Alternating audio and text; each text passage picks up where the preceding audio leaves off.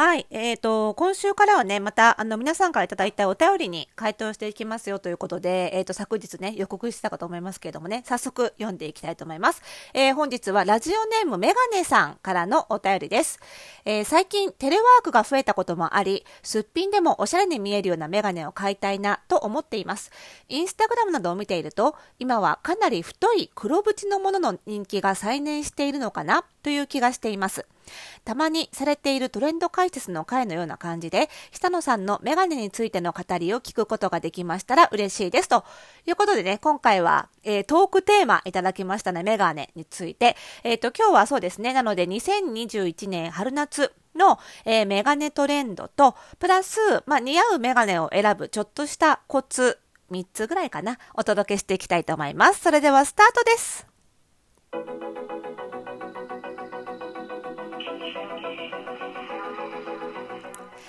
はい、ということで、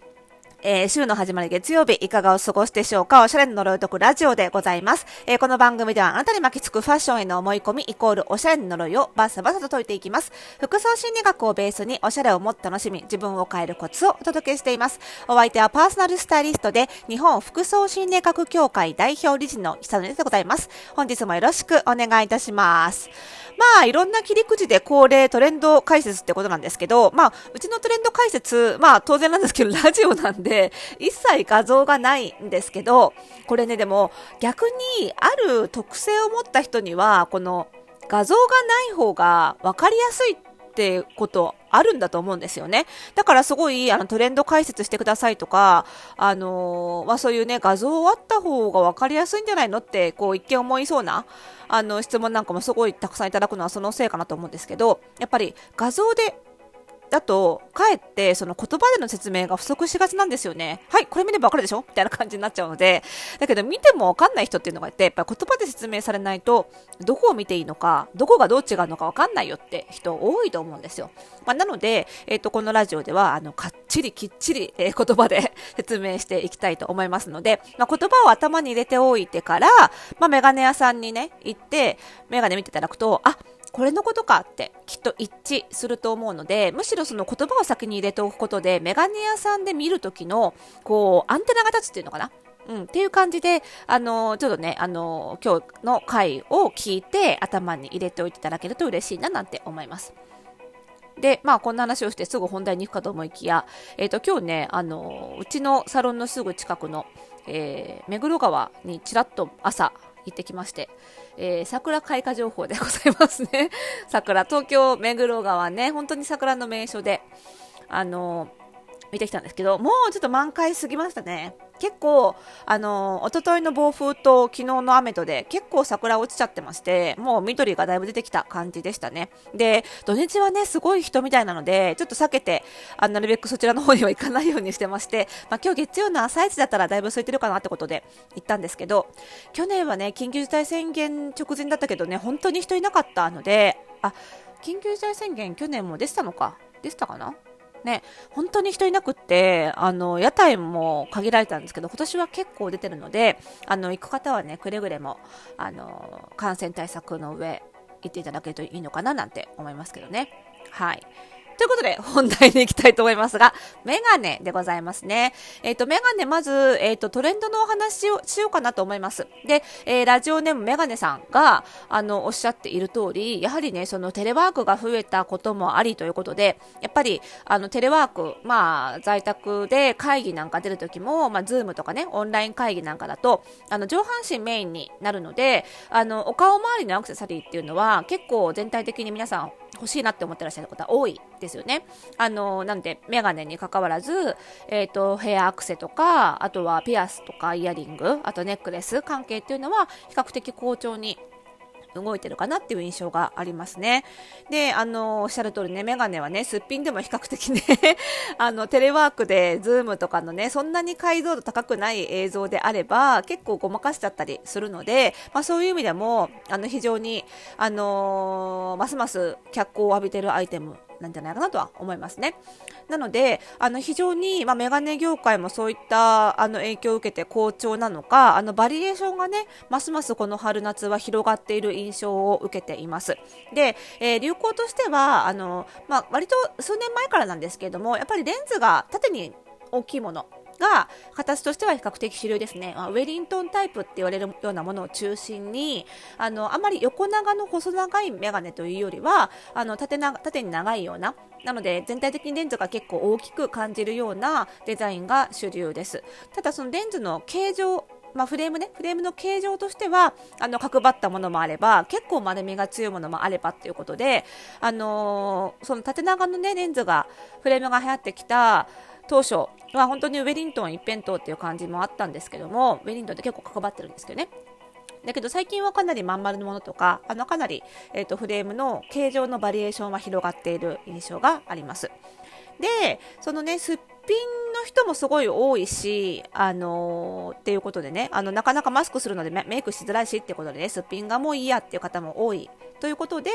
まあ、その、その影響が多分強いと思うんですけども、あの、印象を大きく変えられるような、あの、メイク代わりにね、ちょっと花を添えるような太めのフレームのものも、あの、メガネさんがおっしゃると、おっしゃってる通り、あの、非常に多い。印象ですね。とはいえ、あのー、多いんですけど、一辺倒っていう感じじゃなくて、とにかくバリエーションが増えたっていう感じなんですよ。なので、あの、黒縁の、あの、ラジオネームメガネさん。ラジオネームがメガネさんだから結構ややこしいよね。ラジオネームメガネさんがおっしゃってるような、太めの黒縁のものももちろんあるんですけど、あの、結構細いフレームのものもあったり、あと太めだけどクリアカラー。透明なものもあったりあと最近結構多いのはね透明で透け感があってかつグラデーションみたいな感じで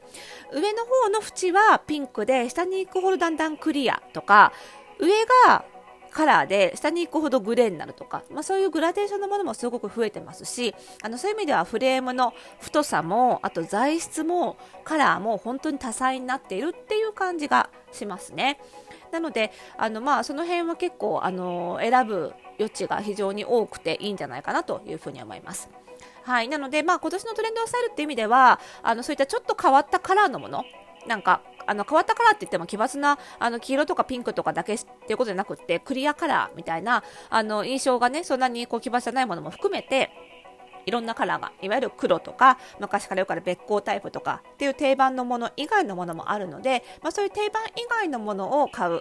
あとは、えーと、レンズが縦に長いものをフレームが大きいものを選ぶっていうところさえ抑えれば今年っぽさは十分抑えられるんじゃないかなというふうに感じますね。で、まあ、その上で、じゃあ似合うメガネの選び方についても、すごいやっぱりご質問いただきますし、あの、パーソナルスタイリングの現場でも、洋服に加えてメガネも選んでほしいっていう声もすごい多いので、まあ、その時の選び方のコツですね、をちょっとお伝えしておきたいんですけど、まあ、この辺、その皆さんが持ってらっしゃる思い込み、イコール呪いに絡めてちょっとお話ししていくと、まずね、よくある呪いとしては、あの、顔型と同じ形のものを選ばなきゃいけないって結構思い込んじゃってる方が多くて、あの私は丸顔なので丸い方が馴染みますかとかね。でもしくはその逆の人もいるんですよ。顔が丸いから丸いものしちゃダメですよね。みたいな方もいらっしゃるんですけど、あの正直メガネって顔の中につけるアイテム、つまり輪郭より小さいアイテムなので、あのどっちもいけるんですよ。なんでどっち選ぶかって言ったら自分がどっちかというとどういう印象にしたいのかによりきりで例えば丸顔の人が丸っこいフレームを選んだらやっぱり丸みが強調されますのですごい優しい印象になる。だけどあんまり優しい印象にしたくない時にはあの逆に角張ったフレームを選んだ方がいいしっていうことでどっちかというと似合う似合わないよりもフレームの形に関してはなりたい印象のものを選んでいただいた方がいいのかなと。もうこれじゃないと似合わないっていう思い込みがことメガネについてはなんか洋服以上に強い人が多い気がしてそれはあんまりねあのこだわりすぎない方がいいかなと。形状に関しては。でメガネ似合う似合わないはどちらかというとそのフレームの形状形というよりはそのフレームの材質とか色といったパーソナルカラーの影響の方が多い大きい気がします。これはねメイクと同じ考えでやっぱり顔に乗ってくるものなのでその背景となる顔色とか肌質と調和するかどうかの方が大事なので似合うメガネって時にどうしてもねフレームの形を意識しがちなんですけどどっちかっていうとフレームの色と質感を意識した方がいいかなというふうに思います。で、この辺はね、あの、コスメの考え方と結構一緒なので、あの、パーソナルカラーまだ知らないよって方とか、知ってる方も、私の、あの、書籍、最高にしっくり似合う服選びであの各パーソナルカラーに似合う色とかあとはおすすめのアクセとか載っけてますのでそれと同じ考え方でいけますのでね。ぜひぜひあのそちらの本も見ていただければなと思います。であとはですねあの似合うメガネまあメガネを選ぶ時なんですけどさっき言った通りそのメガことメガネになると服以上にこれは似合うこれは似合わないみたいな思い込み呪いが強い人が多いんですよ。なんかあのメガネも含めてなんか顔周りのことになると人間って客観性を失っちゃうのかなっていう気がしていてなんか鏡でどんなに見てもあのー、なんだろうななんか客観的に見られないって人結構多いんですよ。だから私から見ると似合っていてもどうしてもこれ違和感があるっていう方が多いのであのそういう方に絶対お勧めしてるのはあの写真を撮ること。あの自分の目であの視力が悪くないからっていう方はねあの眼鏡つけた状態で鏡見て見えると思うんですけどあのそれでもね一回写真撮ってで何個か何パターンかつけてそれを全部写真を撮ってそうするとスマホだったらスワイプして比べられるじゃないですか。それで客観的に比較して選んだ方がいいかなと。思いますね。まあ、当然視力悪い方はね、あの、もともと写真撮らなきゃ、ま、全然見えないって方もいらっしゃると思うんですけど、私絶対パーソナルスタイリングでお客さんをメガネ店にご案内するときは、あの、写真を撮って、もちろんお店の人に断ってね、お写真撮って、スマホ上で比較して見てもらうようにしてるので、ぜひ、あの、ちょっとね、客観的に見るために写真に撮るっていうのは非常に有効ですので、そちらも試してみていただければいいなと思います。メガネさん、お便りありがとうございました。またね、メガネ買ったら、ぜひぜひ、あのー、買いましたよご報告メッセージもお待ちしております。はい、ということでね、引き続き皆さんからのメッセージお待ちしております。最近、ラジオトークの公式機能のお便りからの、えー、メッセージが多いんですが、あの、マシュマロからもね、受け付けておりますので、Spotify とか、えー、その他、ポッドキャストサービスでお聞きの方は、ぜひ番組概要欄にあります、マシュマロのリンクから、ぜひぜひお気軽にお送りください。えー、それではまた次回の配信でお会いしましょう。おやすみなさい。